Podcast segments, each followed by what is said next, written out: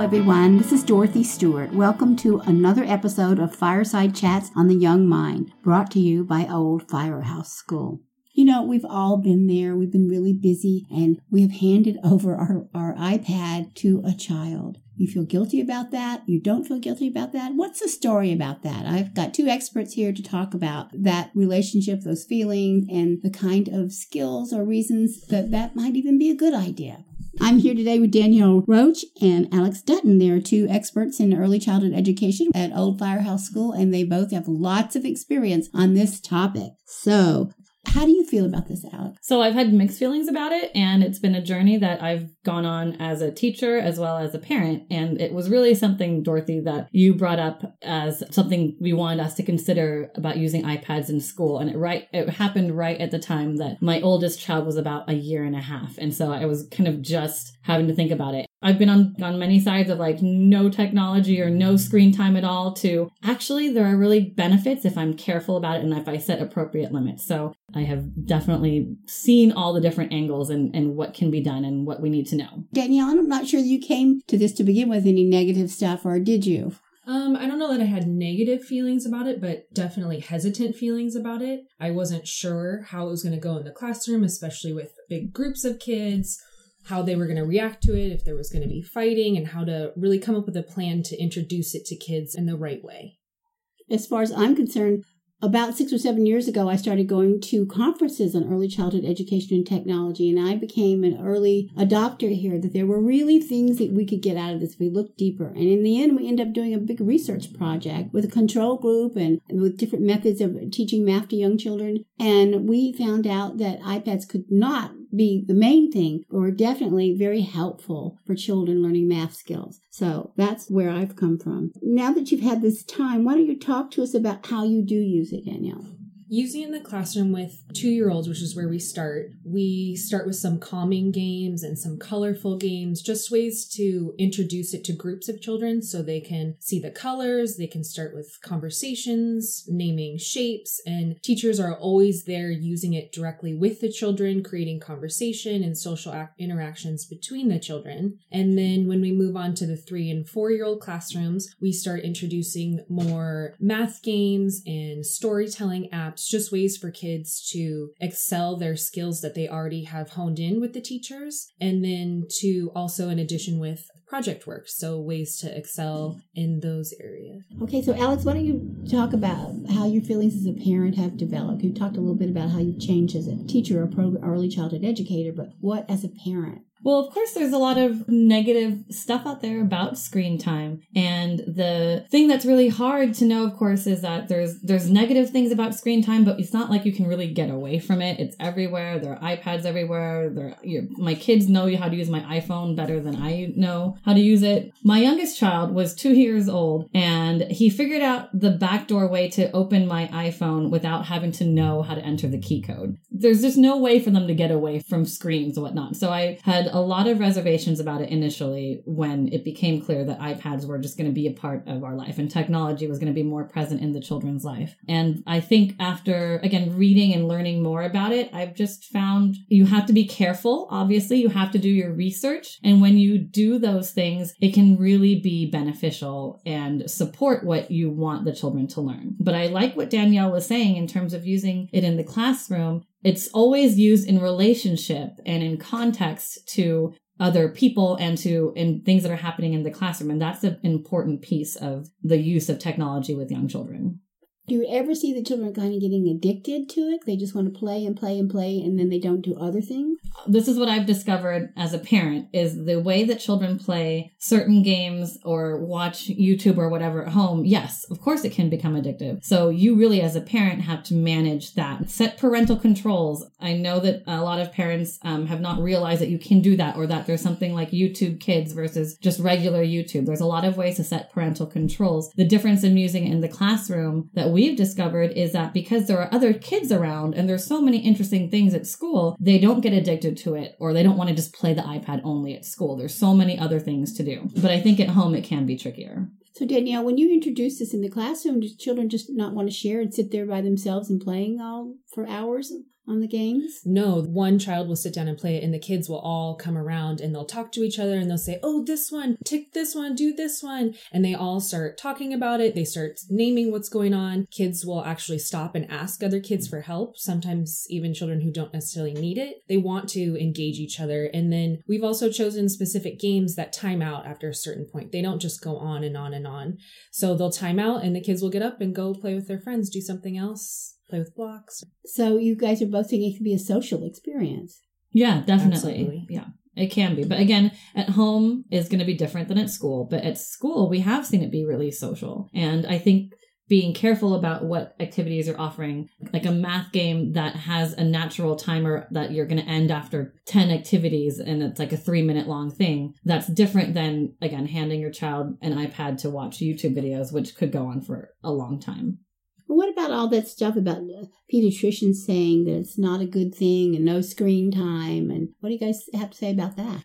There's a lot of different things out there that help parents guide them. The American Association of Pediatrics actually has a stance on it, and it is that they don't want you to have more than one hour of passive screen time. There's a difference between passive and interactive use. Passive use is where they're doing what I've been saying, like where they're just watching a video, and doing that for more than an hour is not recommended. But both the AAP and the National Association for the Education of Young Children and the Zero to Three organization, those are organizations that say if it's interactive, you can be a little bit more flexible, still probably less than two hours a day. But if it's interactive, if kids are using it and they're thinking and they're playing a game and they're doing it with other people, that's not so terrible. So you don't really have to think about it the same way as you do passive viewing. So it sounds like the benefits are the social skills it brings up. What are some other specific benefits that you can call out? For me, I am aware that math is a subject that's a little bit harder for me. It's not something I was ever really felt really good at. It's not something I felt like I excelled at. So being aware of that as a teacher now, I have to be mindful of introducing it in the classroom and keeping it in the classroom. The iPads are able to help me supplement in that way because numbers are really hard. Visible numbers are really hard for me to keep in the classroom so the kids can constantly see them. So I use the iPad games, specifically the math games,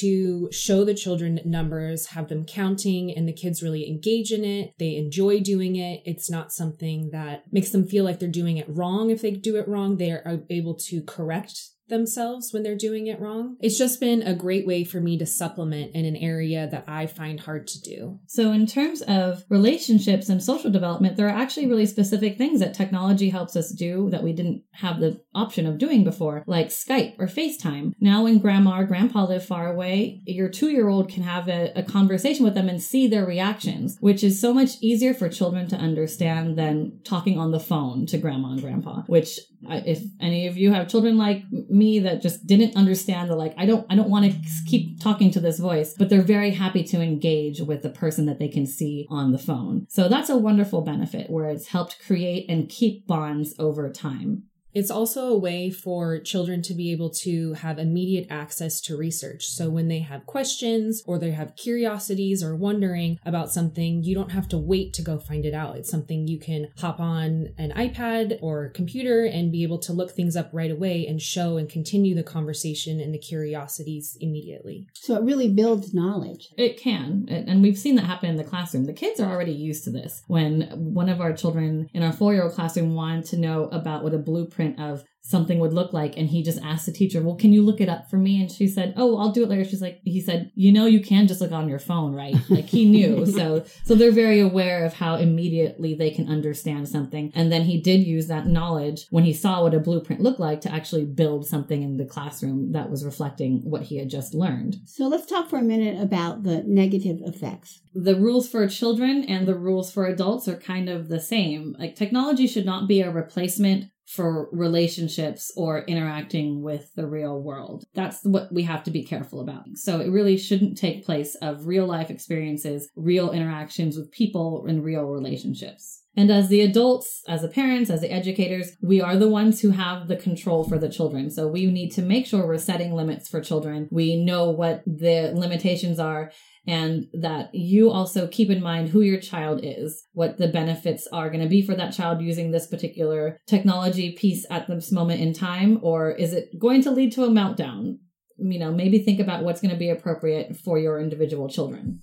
The two of you are trained, educated early childhood educators. How is a parent supposed to know what's appropriate and what is not? Unfortunately, the ones that tend to be the highest rated ones on the iTunes store are often games that are not necessarily appropriate for preschoolers. And even if they say they're geared towards preschoolers, they're maybe just fancy flashcards on an iPad or on a phone. And oftentimes, too, a lot of free games will include ads that are going to be annoying for your child to see or stop them from being able to, ex- you know, experience it well. So definitely use this website, commonsensemedia.org. They have listings of what's appropriate for different age ranges, whether you're looking for an educational game, whether you want something specifically that's going to help them with math or with letters or with socialization or science. And it really breaks it down and it tells you what other parents have said about the game too. That's the one that I've used to find all of the stuff for my children. Because I use the math applications to supplement a lot in my classroom, the two apps that we have found most useful have been Bugs and Bubbles and Bugs and Numbers. Each have three different pages of games you can select from, and each page gets harder and harder. So, a lot of the games that we play are on the first page right now, and there's a lot of counting and patterns. And then the math skills that I have noticed from the games are addition, patterns, math sequencing, math language, and some of the four year olds are actually starting to play coding games. So they started with um, physical coding games in the classroom, and now they're moving to the iPads and being able to make sequences through the codes the way that we've done it at OFS too, again, it's it's always in context. It's matching up with something that's happening in the classroom. So it's really supplementing and it's really adding on to something. It's it's not a babysitter. It's not do this so I don't have to hang out with you right now. It's it's really supporting the children's learning. Are there some other recommendations you'd make? I think as a parent and as an educator, everybody should also look at the zero to three dot org website and it's the words zero to T-O, three mm, spelled out dot org they will have help in talking about screen time with young children zero to three years old. The naeyc website which is again the national association for the education of the young child they will also explain their stance on technology and i think that's important to know what what's appropriate what's going to be safe for children and besides those two websites, know that there are other things that can really help develop children's language and math skills. So Danielle mentioned Bugs and Bubbles and Bugs and Numbers. There's another one called Moose Math. There are lots of really great storytelling apps where kids can add voiceover to a drawing that they've done or a picture that they've taken. And we did use these in our school before the Osmo kits, which is a nice way to have actual tactile tiles that children use to work with iPads too. So I think just again, kind of being able to open to exploring is important and starting off with one or two games at home that are going to be beneficial are also really useful rather than buying 10 at a time. See what your child likes, see what what their interest is and how long they can be on something and whether or not it's something you want to keep doing. So to finish up, we just like to say to remember that Children model what they see their adults do in their lives. So the way you use technology is probably the way your child is going to use technology. So be mindful of that. So that's it. Uh, again, I'd like to thank Alex Dutton and Danielle Roach. And I'm Dorothy Stewart signing off from Old Firehouse School. Thank you, Dorothy. Thank you. Thank you. And thank you all for listening to Fireside Chats on the Young Mind.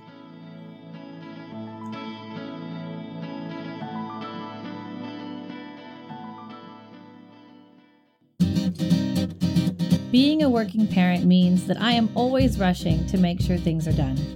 You know what helps? The OFS concierge services. If I know my husband will be on a trip, I'll order dinner ahead of time and just take it straight from the OFS fridge when I go home with my child. One less thing to worry about.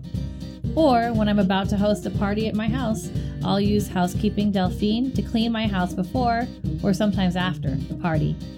The best part is part of their fees go back to my child's teacher, who deserves so much. I love that I am getting a service and also giving back to her. Check out the OFS website at www.oldfirehouseschool.com to find out more about the concierge services, which include school lunches, nanny services, and a family photographer.